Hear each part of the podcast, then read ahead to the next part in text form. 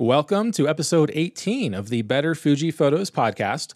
I'm John Peltier, and in this episode, we're going to be discussing five apps that can help your landscape and travel photography. This is based on an article that I wrote in 2019 called The Five Best Apps for Travel and Landscape Photographers. This was back when bloggers had to use these clickbait titles like the best, you need this, and, and things like that in order to drive clicks which would increase ad revenue. I'll link to the article in the show notes here, and you won't see any ads on the website. I have removed all ads from my website. You also shouldn't hear any ads on this podcast. Neither my blog nor the podcast are supported by ads.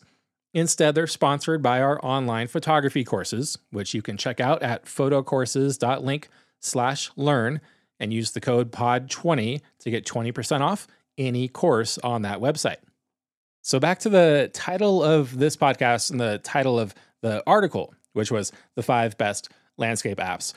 There is no best. There's what's the best for me, what's the best for you, what's best for another photographer. And most often, there's going to be some overlap, but also you're going to have some things that are better for you that are not better for somebody else. So, these are the five apps that I have used for years. And they're the only apps that I use for landscape and travel photography. I get a lot out of them. And hopefully, if you've never heard of one of these and you pick it up, it'll be a new best landscape app for you. So, we're going to go through these five apps and I'm going to give you a brief introduction of what they do, what you can do with them, what you can't do with them. For a lot of these, I did write a more detailed, in depth review or user guide for these apps, and I'll also link to those in the show notes if you want to learn more about one specific app. And the first one on the list is PhotoPills. I'm sure a lot of you are already using PhotoPills. It's replaced a lot of separate apps. PhotoPills has a lot of functions specifically aimed at landscape photographers, all rolled into one app. Before this app, you used to need five or six different apps to do five or six very specific things, and PhotoPills just now includes all of those.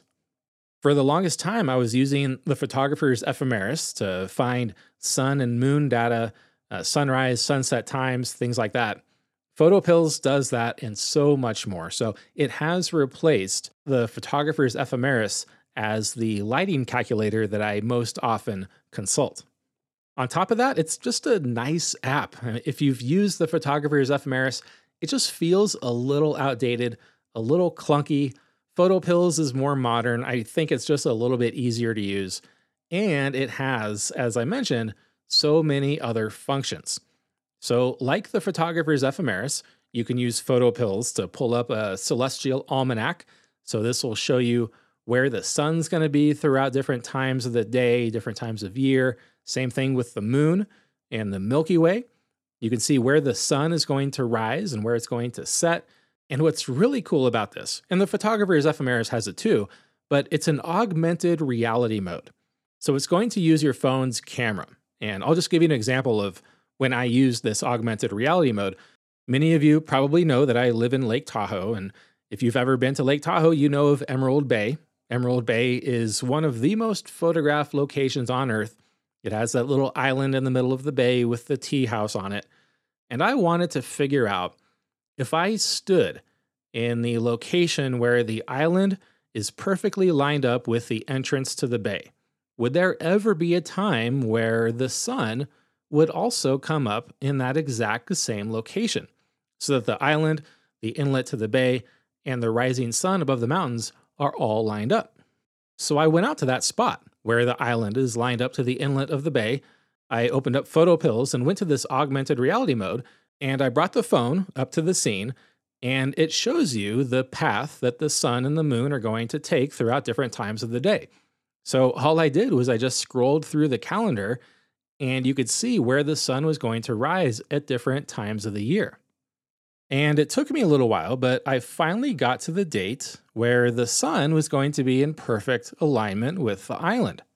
To further complicate these matters, there's some pretty tall mountains in the way. And sunrise isn't always going to be sunrise when there's a mountain in the way. So, with this augmented reality mode, you could see the exact time that the sun was going to peak above the mountains, which was going to be a little while after sunrise. And so, with that planner, I knew exactly where I needed to stand at exactly what time of the morning and what day of the year in order to get this shot that I really wanted to get. So that's one of the big advantages of PhotoPills. And as I mentioned, the photographer's ephemeris has this feature also, but PhotoPills offers so much more. In addition to all of this celestial ephemeris data and the augmented reality mode, PhotoPills has things like an exposure calculator. So if you want to do long exposures, you can figure out what strength neutral density filter you need based on your anticipated exposure time. It has things to help you focus. You can enter your camera and your lens information and then get depth of field charts, calculators, and hyperfocal distance tables, all based on the lenses that you plan on using for your landscape photography. PhotoPills also has some astrophotography tools. So if you want to take a picture of the night sky but avoid star trails, you want those stars to be perfect, sharp points of light, you can figure out based on your camera and your lens what exposure time you need. And like that day augmented reality mode, it also has a night augmented reality mode where it's going to overlay things like the moon and the planets and the Milky Way over your phone's camera so that you can see where those are going to be throughout different times of the night. Another planner calculator that I find really useful are the field of view tools. So you can find out based on your camera and your focal length what your field of view is going to be. Let's say you're using a Fujifilm X-T4 with your focal length at 140 millimeters. It'll tell you how big your field of view is going to be, and then based on a known object size. So you're photographing a tree, and you know how wide that tree is and how tall that tree is. You know how large that tree is going to appear in your frame all based on how far away from that tree that you're standing. So that's really useful for planning. You can also overlay this field of view on a map so that you can see which geographic features your lens is going to include or find out what focal length you need to exclude certain features. And then there's also some tutorials and some social features within PhotoPills, and they just teach you how to better use the app, where some hot photo locations are, and things like that. For 11 bucks US, you really get a lot out of that app. Compare that to the Photographer's Ephemeris, which is $1 cheaper but doesn't have nearly as many features, and in my mind is just a little bit harder to use. However, if you do want to check out the differences between PhotoPills and the Photographer's Ephemeris before springing for one of those apps, I'll link to an article in the show notes that goes into a little more in depth comparison of those two apps. Now, the Photographer's Ephemeris does have a companion app called the Photographer's Ephemeris 3D, which is actually number two on my list. And I'm just going to abbreviate this TPE 3D. It's a little bit easier to say. I should point out that this is only available for iOS. The same thing with the regular version of the Photographer's Ephemeris. Neither of those are available for Android. So if you have an Apple device, you're in luck you might get a lot out of TPE 3D. It does do one thing that PhotoPills cannot do, and that's give you a three dimensional map based on digital elevation data and maps to help you plan shots in ways that PhotoPills can't. This is really the only thing that I do use TPE 3D for is this shading feature, but you can drop a pin to put yourself anywhere in the world at any time of day, any day of the year, and then see what the shadows are going to look like in the terrain around you. So if we go back to our Emerald Bay example, the sun sets behind you if you're in Emerald Bay. So you can just drop a pin where you're going to be photographing and then move the time of day to find out exactly what time that island is going to be covered in the shadow from the setting sun. This app is 12 bucks, so it might be a little steep to do one feature, but it's a feature that I use a lot and I think it's worth the money. However, keep in mind that you do need a data connection in order to be able to use this feature. The third app on my list is Gaia GPS. And this isn't a photography app, it's actually a GPS, kind of like a hiking app, but it is super helpful for photography planning, photography execution, travel planning, and things like that. And this one does require an annual subscription if you want to get a lot of the features that it does have. However, you can use it for free. Just keep in mind that you're going to have limited functionality. Gaia GPS has a large library of maps that you can use, layer things like nautical maps, National Geographic trail maps, aviation charts if you're going to be flying a drone, satellite images, Forest Service maps, all those things. You can layer on top of each other, you can adjust the opacity of them, you can create shapes and routes. One of the things that I really like to do with this app, particularly when I'm doing landscape photography, is record my track. So if I'm going out on a hike, I'll just set it to record where I'm walking.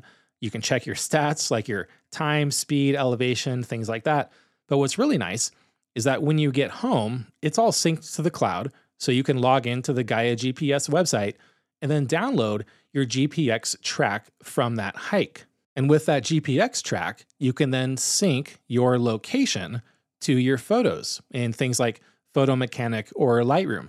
And I think it's really handy to know exactly where you were standing when you took a particular landscape photo. I also really love Gaia GPS to plan photo outings. You can create waypoints of places where you know you want to go photograph.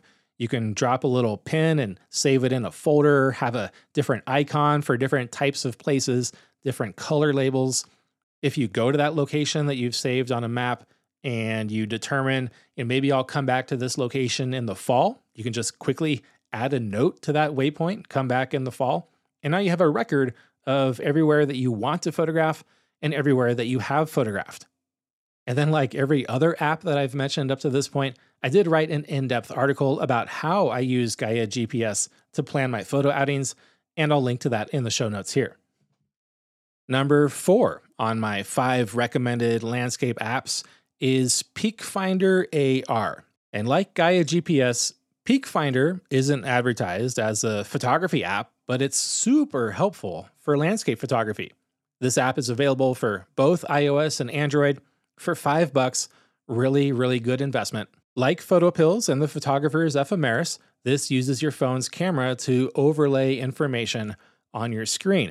But what it's overlaying here are the names of all of the peaks that you see in your camera.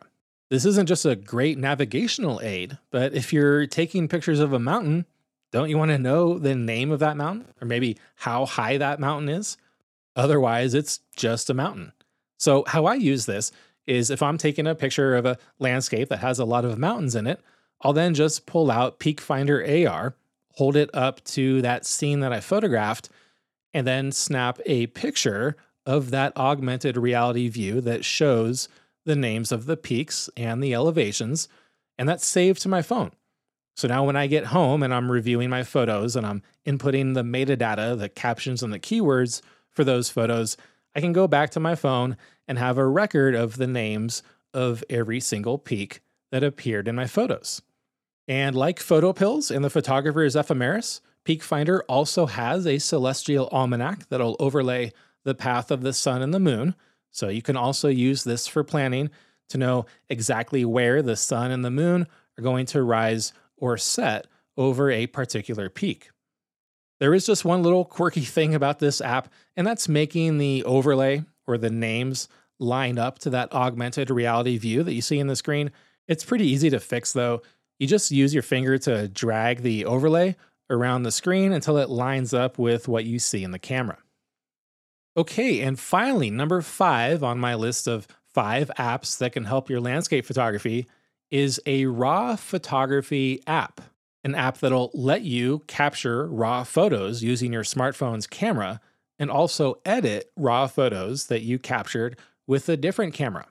So, if you're a Lightroom user, you probably already know about Lightroom, you can access the camera within Lightroom to record a RAW file from your smartphone and then edit that RAW file just like you can any other RAW file. You can use a USB adapter or a card reader to import your RAW files into your smartphone. And I think this is really helpful, if nothing else, as a backup. So you don't necessarily need to edit all of your RAW photos from your camera on your smartphone but it's really nice to be able to back up those photos when you're out in the field. And since the Gnarbox isn't around anymore, I think Lightroom is probably the quickest way to do that. And then you can sync those to your desktop when you get home, or at least just have the backups on the cloud so you don't lose those photos if anything were to happen to that camera or memory card. If you're sick of Adobe and you don't want to be a part of their subscription model, there's plenty of other RAW camera apps that you can use to capture RAW photos using your smartphone. Sometimes when you're out and you see a beautiful scene that you want to capture and you don't have your camera with you, being able to record a RAW photo from your smartphone is going to be the next best thing. These apps allow you to control a lot on your camera's smartphone, like your shutter speed, your ISO, white balance, where your camera is focusing. There are a lot of these apps out there, and the list is constantly changing. So you can do research on whenever you're listening to this episode what the most popular raw camera app is but they include things like MuseCam, Manual Camera 2, Halide, VSCO, RAW Plus, uh, and Moment. They all have different functionality, different looks, different prices, and they might be different for each kind of photographer. But those are some things that you can check out. It's just always nice to be able to have a way to capture a raw photo in your pocket if you don't have your actual camera with you. And then again, if you are a Lightroom user, to be able to back up the raw photos from your regular camera onto your smartphone or tablet. So that's the list. Those are five apps that I love to use for landscape and travel photography. Recapping that list again is PhotoPills, the Photographer's Ephemeris 3D, Gaia GPS, PeakFinder AR, and a RAW camera phone app. If you have any other apps that you want to add to this list, please do so in the article that's linked in the show notes. It's also a great way to help out other photographers who may be looking for something more specific.